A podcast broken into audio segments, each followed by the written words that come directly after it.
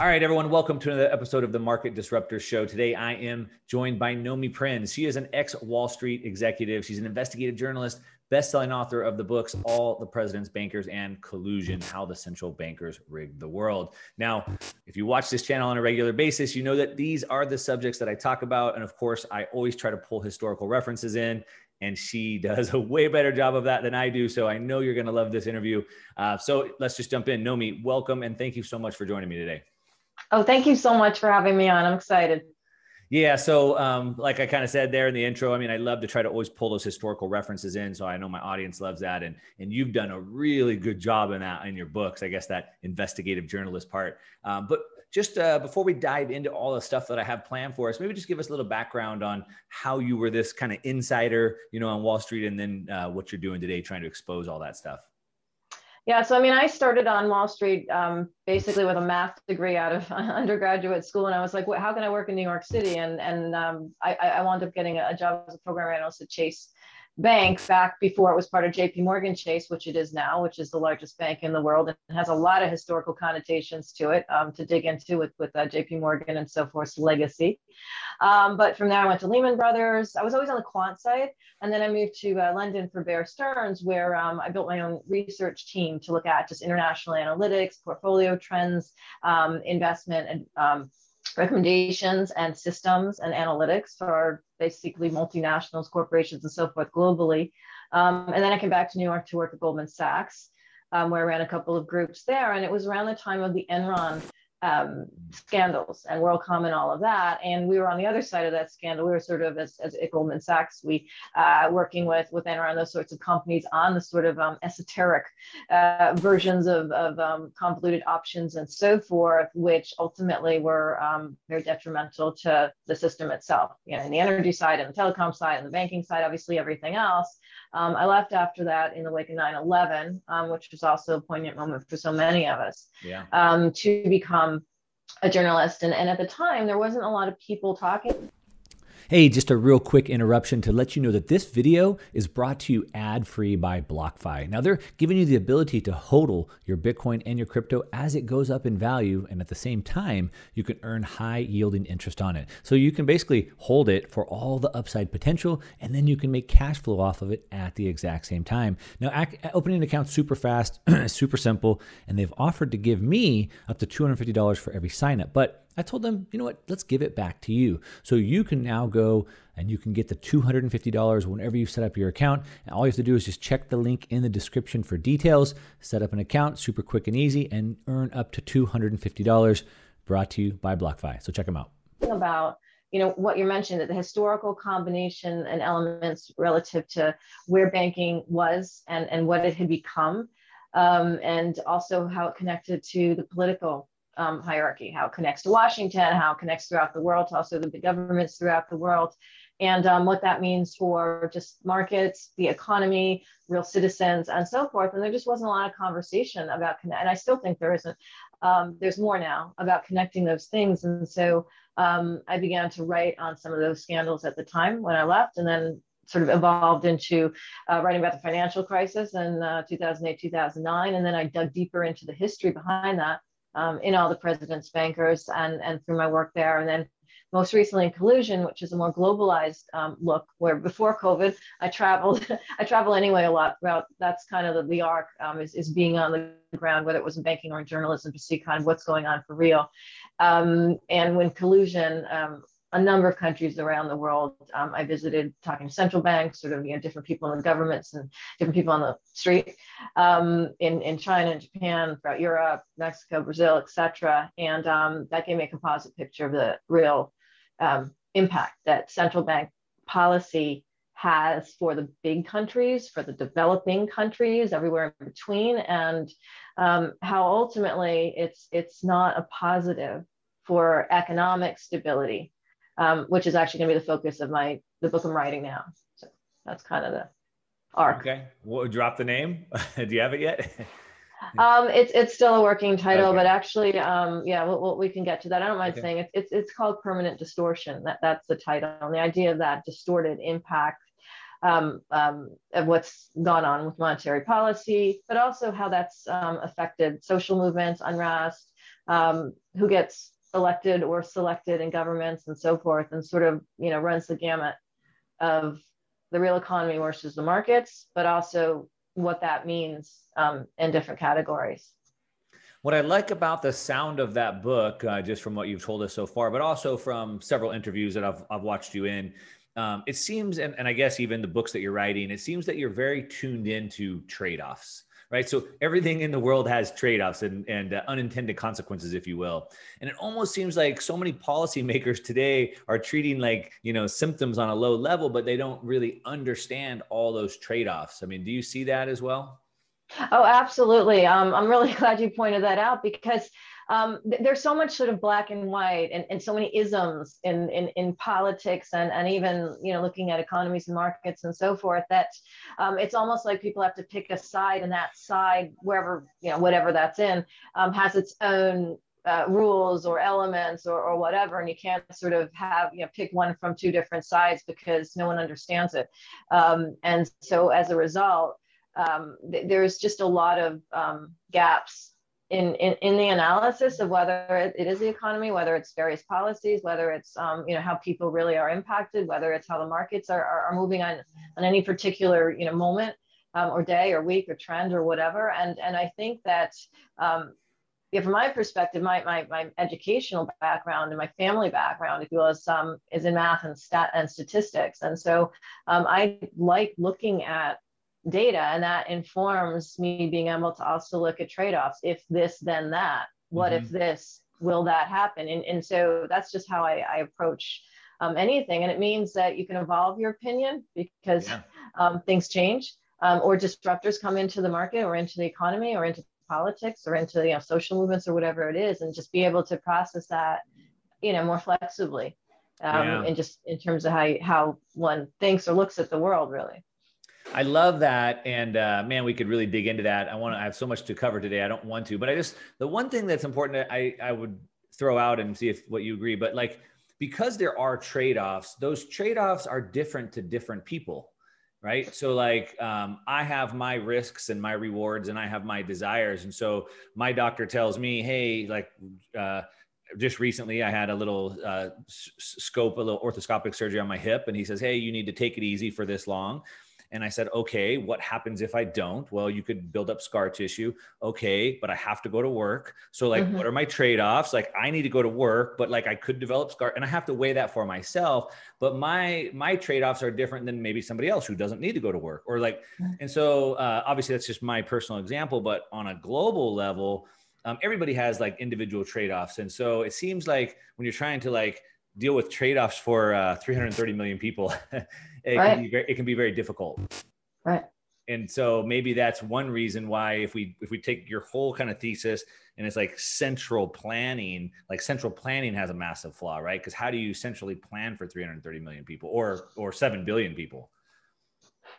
No and and and, and that and that's where um, there isn't that that black and white. So it's it it, it is um, the ability to say, all right, well, this makes sense in this scenario, or this looks like you know one of the reasons why something is happening. But on the other hand, um, you, you can create plans, or wh- whether they are market strategies, whether the risk reward and investment, whether they are um, uh, the cost of investing versus um, you know the debt that that might incur in terms of building infrastructure. I mean, whatever whatever the task at hand is that has some um, you know, from my perspective and sort of where, where I'm writing about has some sort of a, you know, capital or money element to it, yep. um, is just not black and white. I mean, I just, yeah. I just go back to that, you know, there are, um, you know, in infrastructure investment, for, for example, we can go off on this for, for, for a long time and I, and I won't, but, but just as a concept, if something needs to get done, it's going to help um, a certain number of people in some locality or nation or, or state or, or whatever it is, but the money isn't there. There's different ways to fund it and there's pros and cons of how you fund it. And maybe each of those things together gets it done. It could be private equity, it could be you know federal investment, it could be combination, it could be infrastructure bonds, it could be individuals getting involved. There could be lots of different things um, in terms of how money goes into something, a project, a market, whatever, um, and the return um, to the local economy, to the world um, that, that comes out of that at some period of time. Yeah. Later. Okay.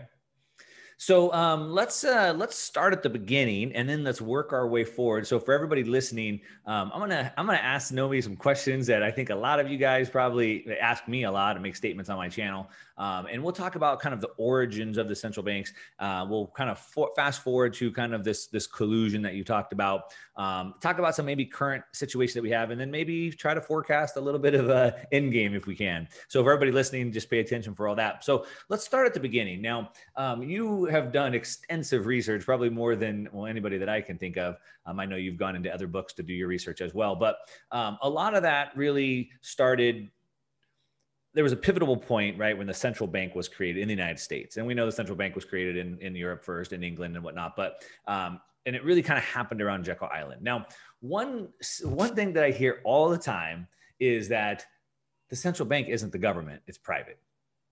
And some people say, "Well, no, it's not private; it's the government."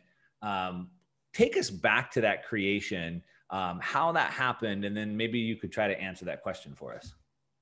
Um, sure. I mean, it was, it's it's a fascinating story of, of exactly um, when the blueprints were created to when um, the Federal Reserve Act of 1930 was actually passed a couple days before Christmas in, in 1913.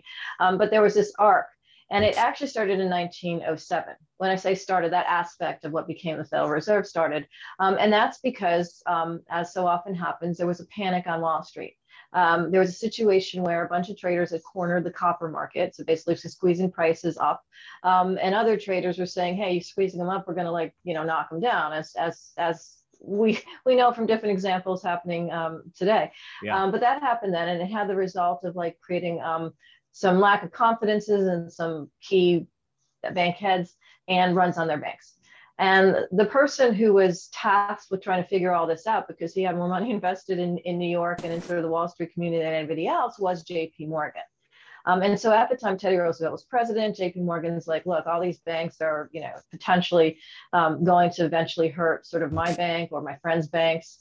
And so something needs to be done. So he has this communique with uh, Theodore Roosevelt's Treasury Secretary. And, and, long story short, he gets $25 million um, as sort of the first bailout of Wall Street. And he gets to do whatever he wants with it.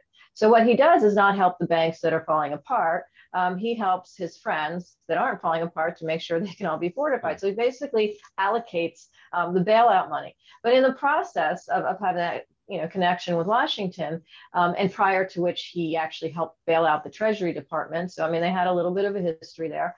Um, he and other bankers were like, "Look, we we need something stronger than the Treasury Department actually um, to bail us out if there's a situation and if there's an emergency and you know liquidity money is like you know contracting and and um, and it could be really you know big mess." And so as a result, and this gets into Jekyll Island and where sort of the blueprints were, were fashioned, um, there, there was a multi-year kind of analysis where um, a senator named um, Nelson Aldrich, who was the head of the Senate Finance Committee or the equivalent at the time, kind of spearheaded this, this movement. His son happened to run a bank in New York. Ultimately, his son uh, became the head of Chase. So, I mean, there's a lot of family kind of connections going on here in the background. But he and a couple of bankers, not JP Morgan went to Jekyll Island. JP Morgan was their host. Not there, he was their host absently, and actually went to Jekyll Island and looked at the books from those um, years, which which were actually there's there's a little preservation area and historian back there um, that that I got to talk to, and um, it turns out that everyone who did come, the six men that ultimately came, including Nelson Aldrich and some bankers to Jekyll Island during the Thanksgiving period in 1910, um, were guests of JP Morgan. You couldn't just like show up at the island it, it, was not connected by road at the time. You had to go by boat. You had to like, you know, be announced in advance. There, there was a whole like sort of thing around it like that. Yeah. And so they all come, they decide we're going to have the central bank um, and we're going to basically be able to backstop. They didn't use the word probably at the time. It's my word now. It's futuristic, but you know, banks if they have a problem. And how we sell this to the American public is we say, look, if there is some kind of a central bank a bank that can centralize the, the, the availability of money when there's an emergency, when it's needed beyond Wall Street, well then it can go to the midwest it can go to the you know the, the, the, coast. It can basically that money can funnel its way out through the country. And as a result senators and reps from the different states could kind of get on board with supporting the idea of the federal reserve. They didn't support the first time around. It took another president took woodrow wilson and he basically got it passed under that premise so the premise was the federal reserve would help the rest of the country. And there's 12 reserve banks around the country, and they all have different powers in the reserve system. And it's not a part of the government; it is independent, and therefore it can decide and you know what where money needs to go, when it needs to go there, and, and help things along from the outside.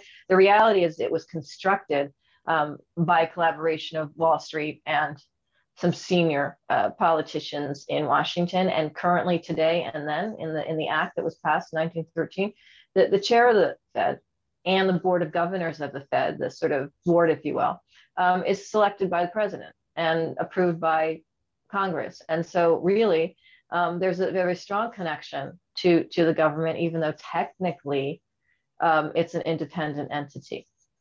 So you could be right either way. So technically, it is a private entity, but but really, because the appointees are put there by the gov- by the government, the president and, and the Congress, um, then it is part of the government it, it has it has definitely political overtones and undertones, even though every uh, board of governor chair will say that's not the case.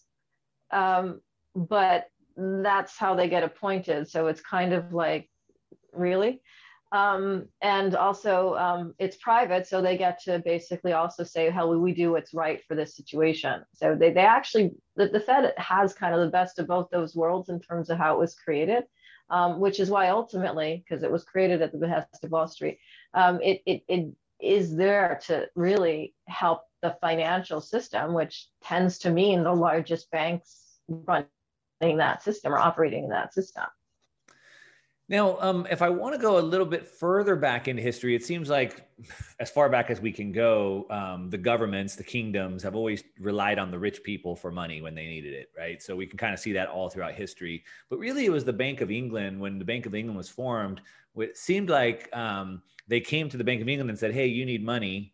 Um, so let us create this central bank. We'll create a new money and you just declare it to be legal tender and then we'll give you as much of it as you need for your um, you know for your for your war and whatever you need.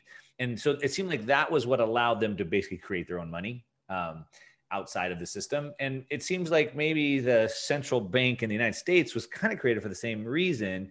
Um, it was at that point where they were allowed to kind of create their own currency? Or i guess at that time they were still tied to the gold standard so they really weren't allowed to do that yet well, it was a combination. They were tied to the gold standard, but but at the same time, um, and that was evolving. But at the same time, they also um, there was a situation where a lot of banks created their own notes um, at the time, and so when there was runs on Wall Street and panics on Wall Street throughout sort of the recessions and decades before that, um, there was a lack of trust um, between like sort of what what what one bank's note would mean in another to another bank or in another state or if the bank fell apart or whatever so there's this idea that like these notes didn't have kind of certainty. So the Federal Reserve basically has Federal Reserve notes. Um, so if you look at uh, you know sort of how, dollars even work, it's it's basically notes um, that are sort of backed by well at the time gold and at the time um, sort of that that implicit idea of the system that could be there for it in the government sort of behind it.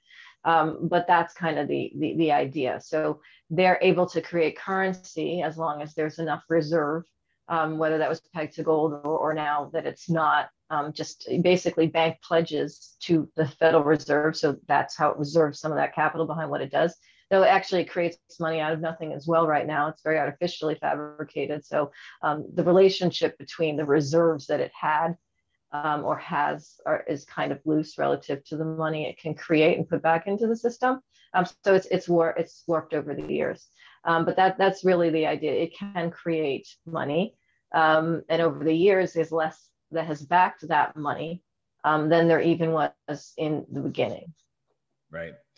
Now, if we start with your uh, book, the, the, the King's, uh, what was it, the um, the uh, President's Bankers, um, all the President's Bankers, and you kind of talked about how um, the bankers have been been able to maintain this grip of power, if you will, right? And it seems like throughout uh, whatever the last century, um, regardless of who was in office, which political party, which president, whatever. It's been kind of the same people that have been able to maintain that. Um, is between that, you know, seeing that play out, and then of course, you know, the the the Jekyll Island story, it seems there's a lot of conspiracy that's in there. Um, you've obviously done the research and kind of pulled the curtain back. So, um, how much of it is conspiracy, um, or how much of it is it real? I mean, how have they been able to keep that power and uh, that grip all the way, you know, time. I, I, guess I would draw back to the quote from what Mayer Rothschild, he says, like, I care not who makes a nation's laws as long as I control the money. And so that's kind of what I think the public are seeing today. So how do, how, how do we, how do we view that through your historical lens or your research lens, I should say?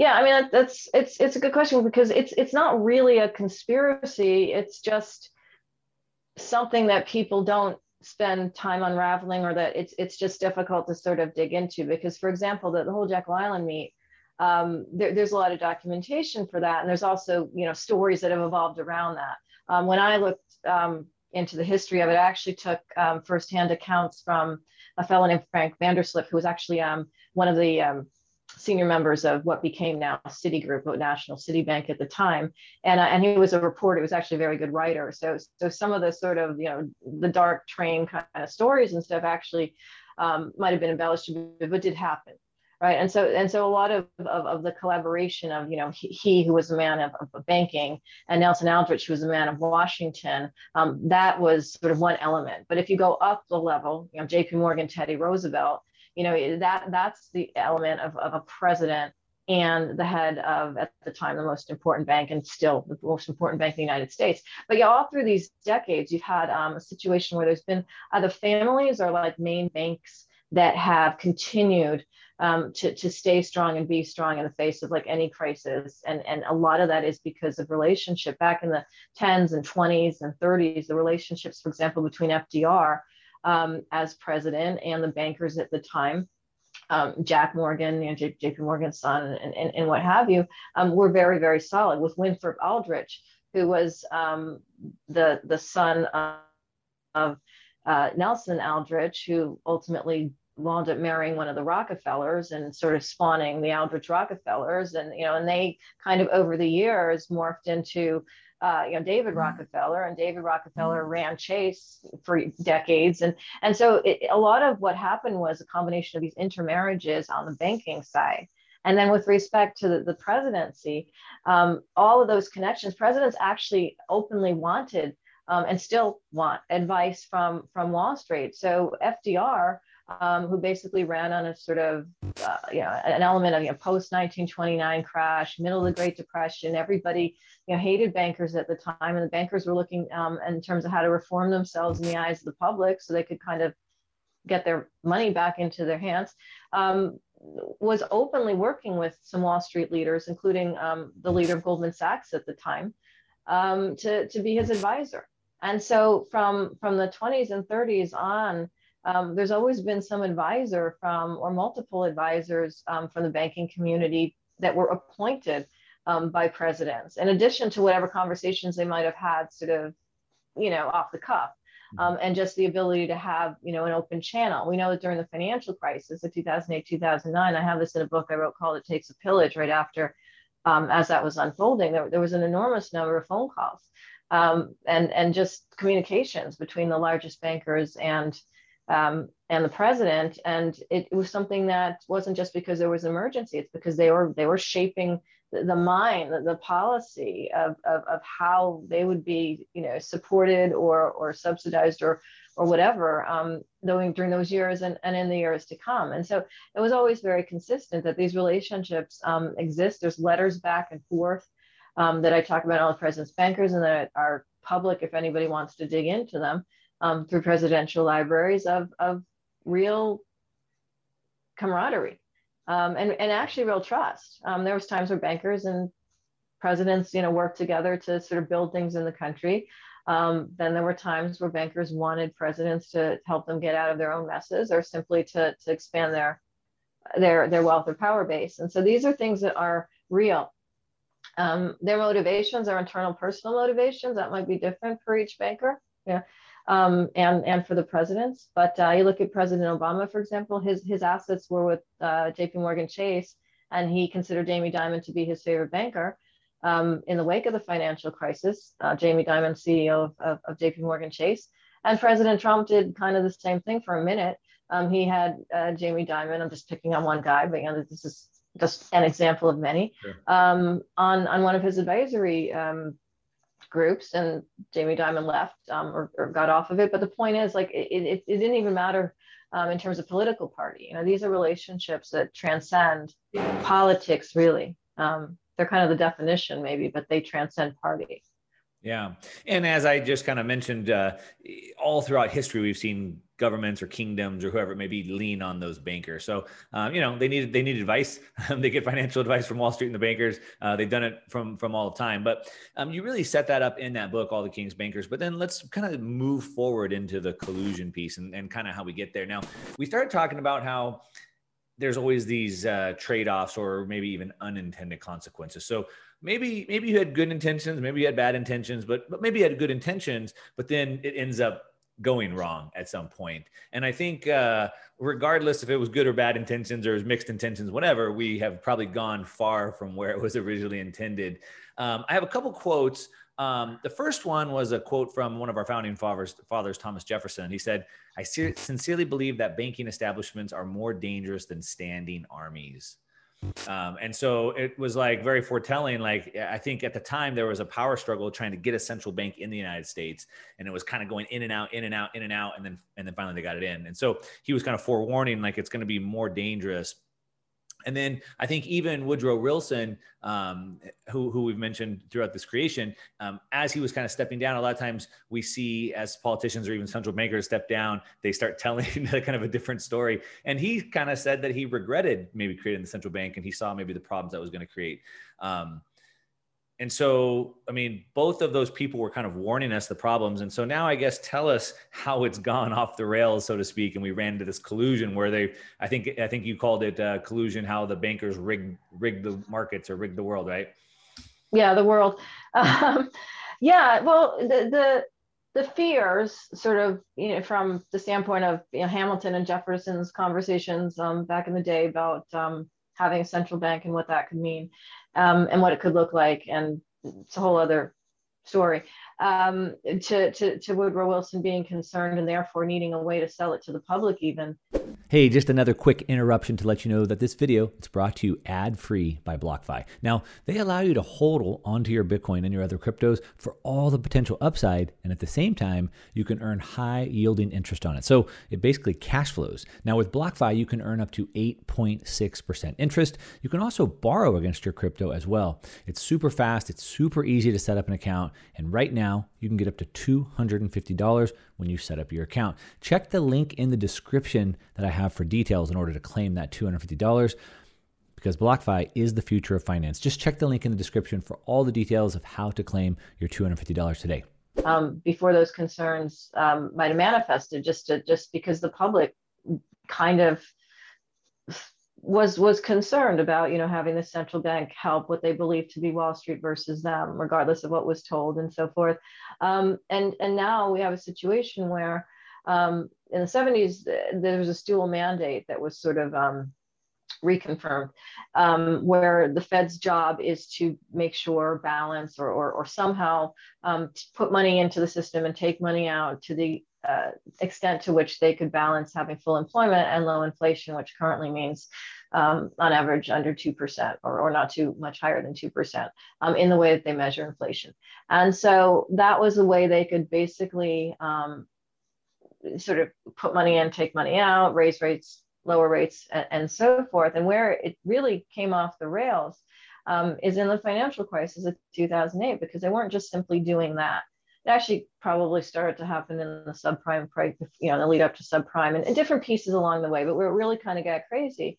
And the Fed's book or balance sheet of assets really expanded dramatically was in the wake of the financial crisis. And that's when um, they really overstepped that, that mandate and they used um, one of the sections of the Federal Reserve Act, which was their emergency section. And the emergency section basically says that you can use um, you know, you, you, you, can use sort of um, emergency measures, and those are defined differently throughout history and based on the emergency, right? So I mean, it's it's, it's a moving target yeah. um, if, if you need to.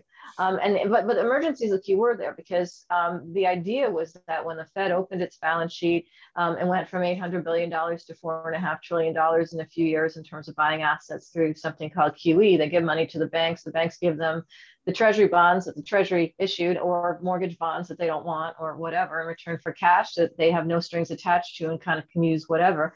The idea is that um, or the narrative that remains today and, and why it's so dangerous is that somehow this mechanism of the fed creating money buying bonds reducing rates is going to inject cash or, or capital or whatever into the real economy and therefore main street's going to benefit. And so they've always um, since the financial crisis relied very heavily on that narrative, like the Fed and, and other major central banks are, are necessary um, in order to put money into the system right? that otherwise doesn't exist. They're doing, um, it, they're doing it for our good, right? That's what they say. They're doing it for our good, and and and and this emergency uh, measure that was kind of enacted back in 2008, 2009 um, has before even this pandemic period, you know, has had lasted um, for 12 years. So, so you know, there, there's two things, and I say this in a lot of my writing in my books. It's so either you you have a permanent emergency, or you're messing up somewhere, or you're lying, right? I mean, there's there's there's or, or some combination, but but the idea is that they kept their policy more or less the same. They did reduce the size of their book a little bit in the middle. Um, of 2019 or towards that middle from four and a half trillion to 3.7 trillion, which is still like big. Um, and other central banks didn't even reduce their, their book by as much that were involved in quantitative easing since the financial crisis anyway. So globally, it was still a lot of subsidy coming from central banks that was beyond being like accountable to um, employment or or what inflation's doing or whether that money is going into the real economy or not or whether it's really just going into the stock market um, which is what we've seen in the sort of second phase right. of, of central bank collusion or them sort of doing the same thing at the sort of roundup of the Fed, um, which is that eh, the book is now at 7.6 trillion um, from 3.7 trillion um, in the summer of 2019. So it's had significant, it's basically doubled. Um, and yes, part of that was um, under the idea that it would help some of the relief packages, stimulus packages, government support as well. But in reality, there, there's no real analysis as to whether that money is actually helping the real economy. And if it is, let's say it is, let's say the real economy, which is still obviously struggling, whereas the markets have basically um, you know, gone on to meet record highs within a year period. Um, let's say it is being helped. Well, the Fed doesn't have to show the proof of that. And, and, and it doesn't have to be specific. Um, and, and so it's, it's this, this collusion, this idea, of Federal Reserve and, and other central banks providing money to do one thing but having it do another and not being accountable to that right. is is really the, ma- the the major danger that perhaps uh, you know perhaps Jefferson thought of in a different way, Wilson, different people throughout the years, but is where we're at now in a, in a in a much bigger way. Yeah, yeah. Um, the the accountability piece, like you talk about, and uh, without without having to be accountable, of course, then that leads to you know, what are they, you know, moral hazard, I guess, right? They have unlimited money and no one's held accountable for anything they do. Um, I know, you know, we had we had Ron Paul for a long time. We don't really have anybody picking up his charge, but of course he was always pushing to audit the Fed, audit the Fed, audit the Fed. Of course, they've never wanted to do that. Some people even come out and said that that it's it should never be done, right? And there's maybe reasons why. Uh, we've seen, you know, the Pentagon claim 20 trillion gone, 50 trillion, like who knows how much where do you think uh, that? Uh, what do you think about that accountability piece as far as should they be accountable? Should should there be an audit of the Fed? Um, yeah, and I, I I think there should be an audit of the trail of of when this money was created, and and where it went. Because I mean, it, even if you're running a business, you're running a household, you're running your wallet, right? Whatever whatever level, um, the best way to sort of manage that um, is to get an idea of what's coming in and what's going out, where it's going. And not everybody does that. Not every company does that. Not every government. It, it's not, but it's it's it's it's a reasonable assumption to, to and have what, that. The, and, and what your liabilities and assets are, right? Yeah, just yeah. just just the match.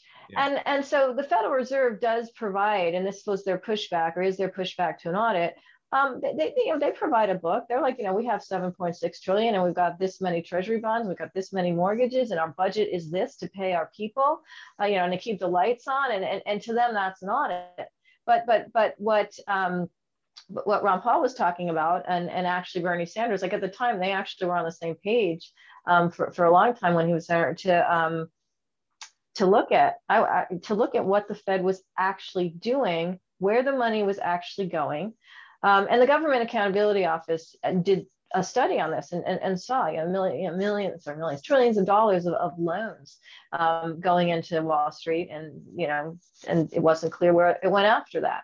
And so the audit should be a real accountability. It, it, it should be, look, you are saying this is happening. You are saying because of this, um, and Jerome Powell will say there's no bubble. prove any of them. And, and I mean, this is the issue. And so I, I do believe there needs to be accountability and audit. Uh, uh, just just a we did A and then B happened. I mean, literally just like a bunch of uh, analysts who, who actually look at the, the trail um, of money that's created and where it goes after it, it you know buys some bonds onto their books.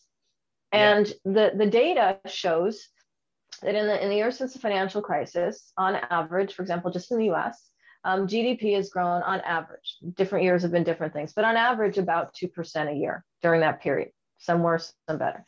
Now, the stock market has, has grown significantly more than that. So, in total, uh, the economy of the US, you know, net of again problems and, and sort of bounce backs and sort of go, you know, depress depressed levels, has increased by about 12% since the financial crisis in total size, whereas the market has increased by about 260% in total. So, so, and that's just one data point um, that one, if is one is creating that money, um, might want to look into, i.e., the Federal Reserve, and and that and there's not that requirement.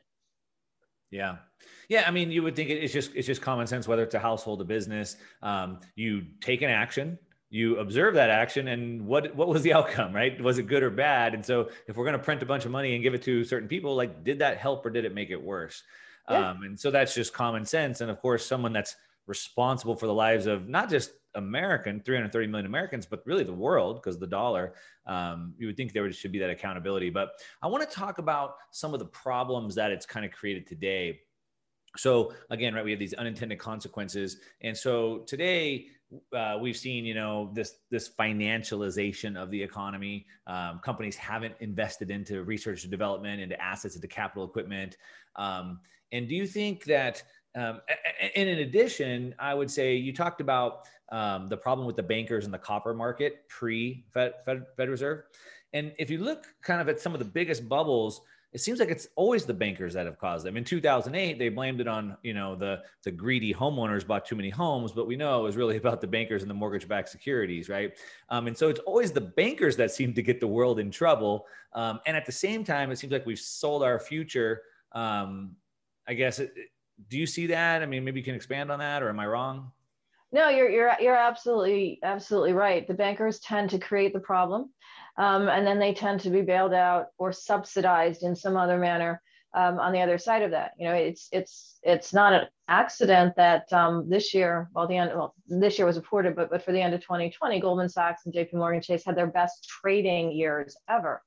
Um, you know, because they were able to sort of monetize the help that was was supposedly going into the real economy, but you know, also instilled them uh, to be able to trade more and, and trade more volume and, and, and make money out of that. So um, so that they, they gain on that side. And, and, and in terms of homeowners, you know, like you mentioned, yeah, um, I have a chapter in It Takes a Pillage that's called This Was Never About the Little Guy. Um, not sizes, but I mean, just, you know, this, this was the idea that you needed Wall Street power to even take a bunch of subprime loans that might have been underperforming and and and and merge them together and create new securities out of them um, and, and diffuse these throughout the world and then lend money throughout the world for people to be able to buy them that was collateralized by these securities that were diffused around. so so their mechanism the way in which they can operate by definition creates bigger problems out of any bet out of anything that's that's leveraged in which um, real money isn't there and it's sort of borrowed money in order to um, to make that gamble um, in, in, however it looks um, that is coming generally from the banks or the banking system. And so so that's that's that's the reality. Um, they do create problems.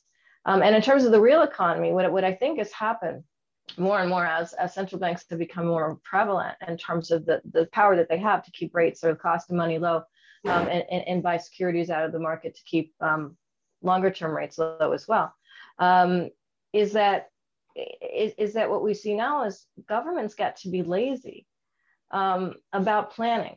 Sure. I'm not necessarily saying we had a good fiscal response. Yeah, I'll say at least there was a fiscal response in, in the wake of the pandemic. There's there's debate over whether it was good. There's debate over what should come next. But but there was some.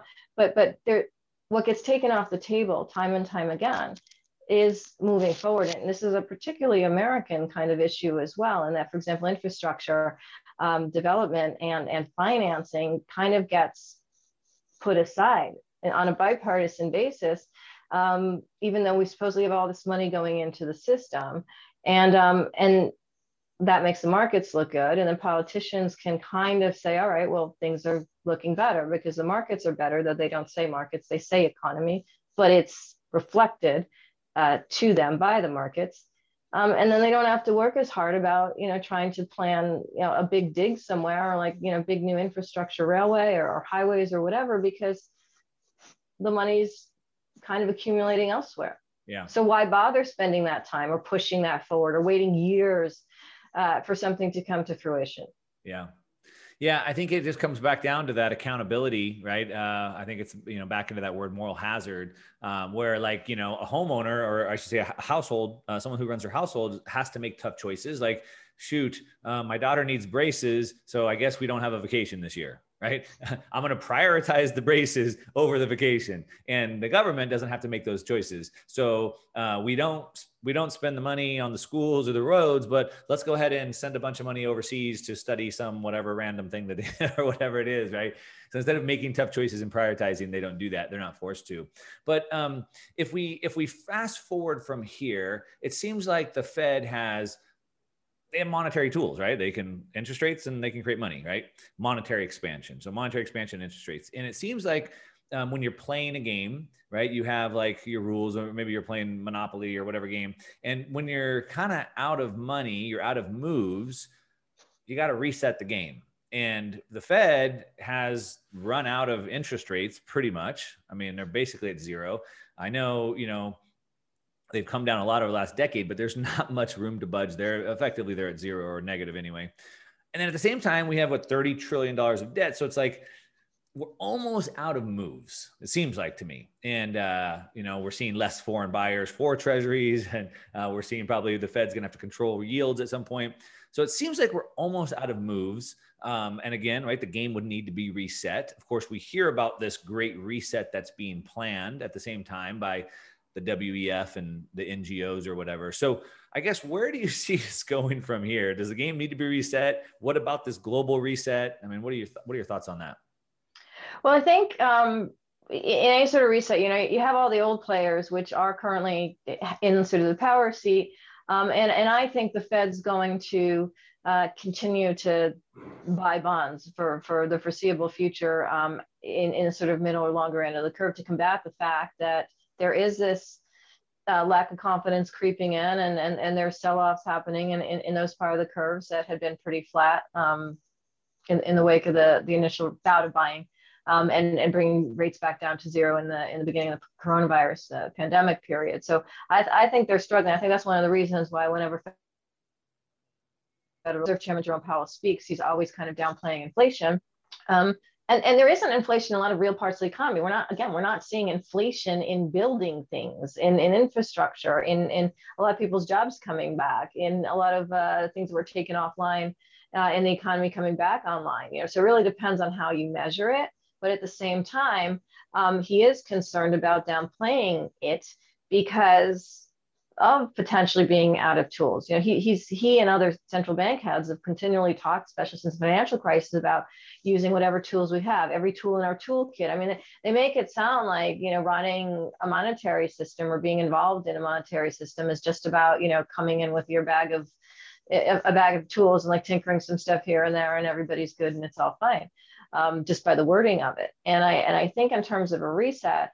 Um, the, the issue is that the dollar, even with all of this movement, even with the Fed sort of um, encouraging other central banks to do what it does and other central banks jumping on board and saying, hey, we can reduce rates and like buy bonds and create money, like why not? It helps our markets. And it looks kind of stabilizing until it doesn't. So, okay. Um, and, and having a replacement to that and replacement to the dollar sort of head of that um, is is a really difficult um, thing for those central banks to relinquish, and also for all the companies that transact in dollars mostly throughout the world to to to, to just stop.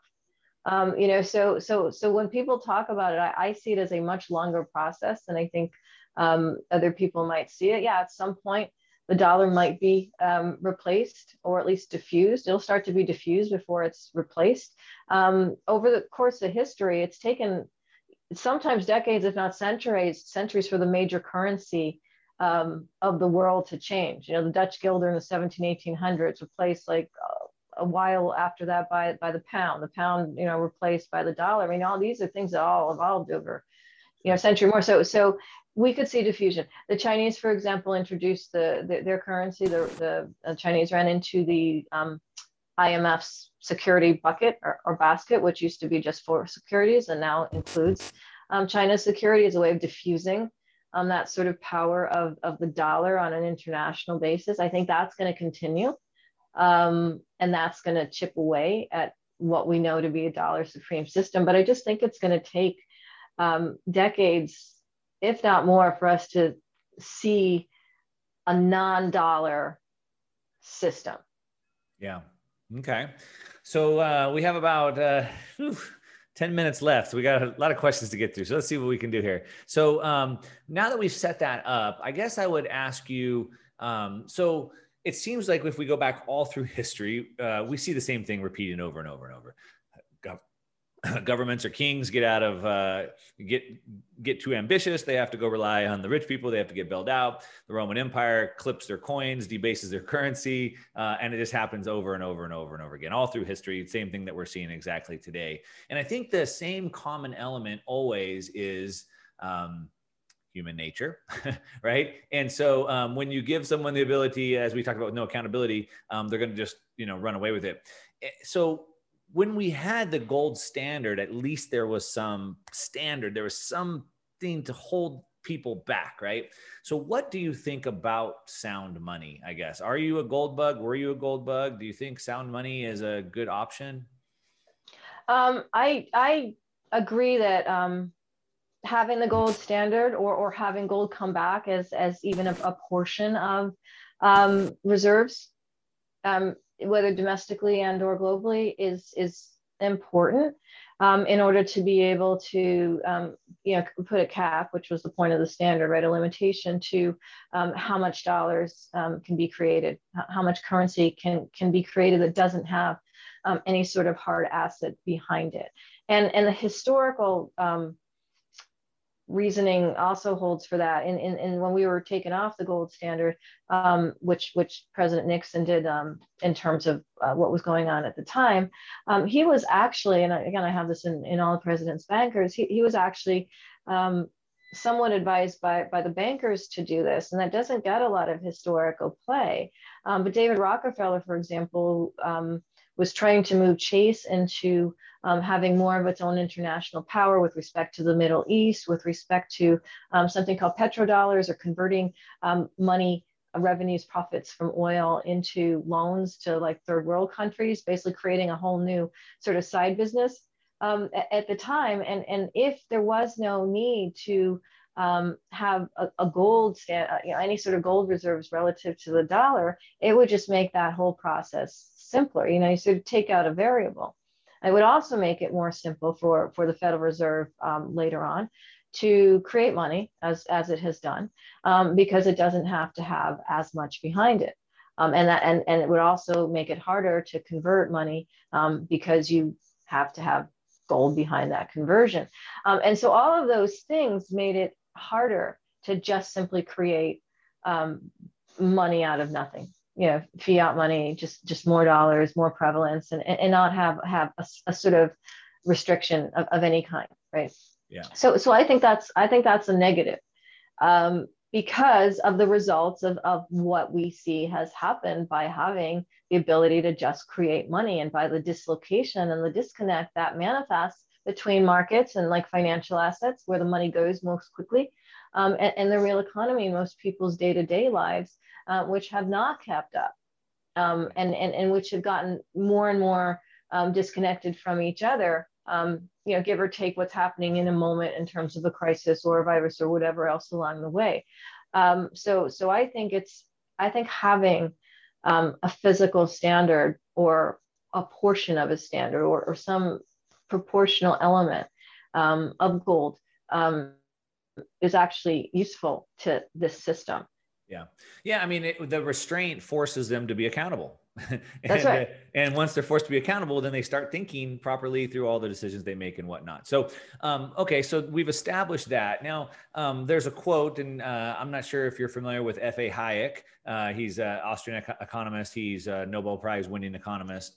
Um, in 1984, he said, There shall never be another sound money again until the thing is taken out of the hands of the government.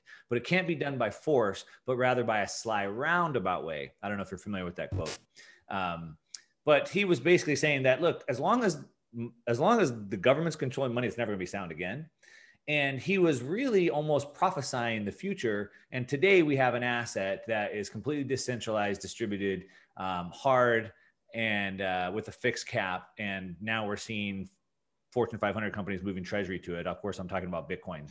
Yeah. Um, and so um, it wasn't done by force rather by a sly roundabout way. It was given eight, nine years to kind of grow in the wild before anybody took notice. Today, no one can shut it down. So it's too late. Um, and it's decentralized in a sense where the government can't control it. They can't manipulate, they can't inflate it, et cetera. Uh, so I don't know if you've thought about that, if you've looked into Bitcoin. What are your thoughts on that? Yeah, so first, just just just on that government control, I, I also think again it's a financial institution control.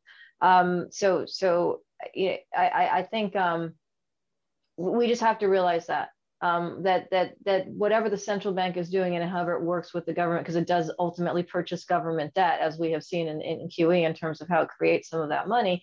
Um, it also is buying that debt from the larger bank, uh, the banks that are involved in in being primary dealers in treasury debt, and so there's this whole extra, you know, sort of side triangle where the government issues debt, Treasury Department issues debt, banks get it, banks are primary dealers, banks give it back to the Fed, Fed gives the banks money, um, and the banks are happy because they have this extra money and they probably clip some coupon, you know, some fees in between for, for being the primary dealer. So it, it's it's a it's that combination of, of, of large banks and, governments in terms of that money control. In terms of Bitcoin, um, it, it has definitely um, started out not by accident in in the wake of the financial crisis and, in 2008, 2009 um, as um, an alternative.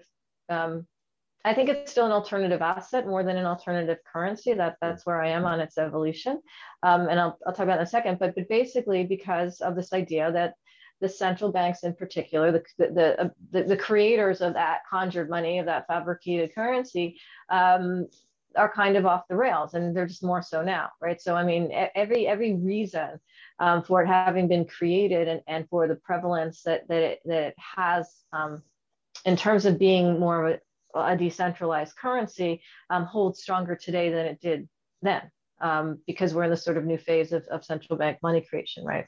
Um, that said i think um, there are a couple of things obviously are having in its evolution. I think the fact that etfs um, have now just recently been created to allow um, certain investment in in um, in crypto and Bitcoin and so forth is going to give it more prevalence as still an alternative asset class, but but but but more prevalence and, and therefore more um, potential stability. um, in terms of just not how it grows, but also how it, it sort of has reduced volatility um, on, on a, on, a, regular basis. Because right now there, there's still stories that can beat up or in, or push up um, Bitcoin, and when they come up, you know, you have these these real jagged moves.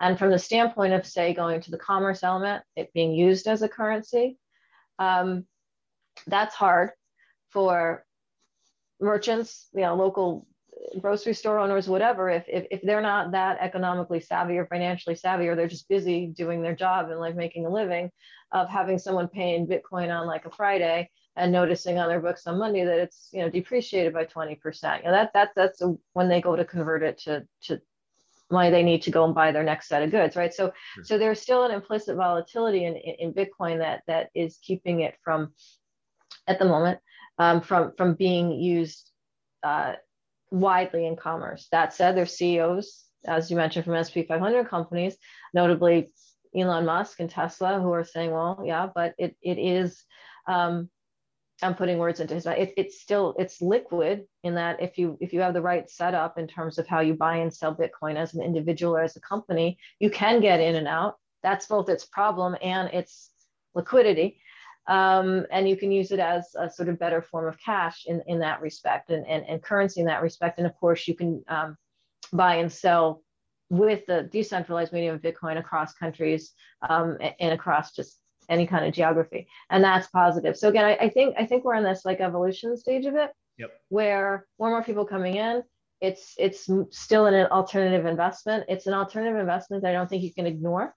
Um, and it's also one that if you're actually going to transact in it um, still has a lot of volatility for the, the sort of smaller mid-sized business person yeah yeah i think you said that perfectly and uh, I guess you're kind of a little bit of a Bitcoiner because you seem to actually get it better than a lot of people, right? I mean, it's it's an evolution. So um, just because it's not a perfect medium of exchange because of volatility today doesn't mean it won't ever get there. But I That's would right. agree. I would agree with you. It's not there today. Um, I think it's a great store of value, but spend fiat, right? Like fiat's really good to spend, store your value somewhere else. Um, and so, you know, we'll see if it evolves to that point. I think it will as it gets bigger, that volatility goes down.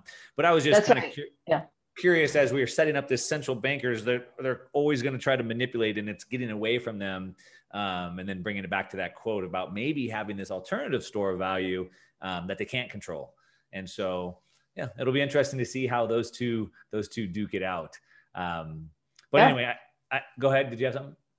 No, no, absolutely. And I think, and I think, um, like you said, you know, as um, interest in Bitcoin gets broader, um, the volatility could be, be be more reduced. And I also think that means central banks um, or Treasury departments. Janet Yellen just kind of talked about how it's it, it's not um, useful or it's not as efficient in commerce, and that's not wrong because of where it is in terms of commerce. But again, the more people, if that happens, that get involved, then then that could change. And, and it is a really interesting uh, space to see what happens with that. Yeah. Well, I'd love to talk more about that, but I know you have to go. We have a hard stop on the time, so uh, we'll we'll end it there. Um, okay. I appreciate you uh, taking taking the time to talk to us today. It was amazing conversation. Um, I'm going to go ahead and link to the books that you have. Uh, anywhere else that people should follow you that you want to shout out here right now? Um, I guess just my website. It's just a centralized uh, piece of my work. Um, so www.nomiprins.com. And um, that'll also kind of have my Twitter feeds and, and every, you know, sort of social media stuff um, as well, kind of filtered through, um, or, or you can go straight to those feeds.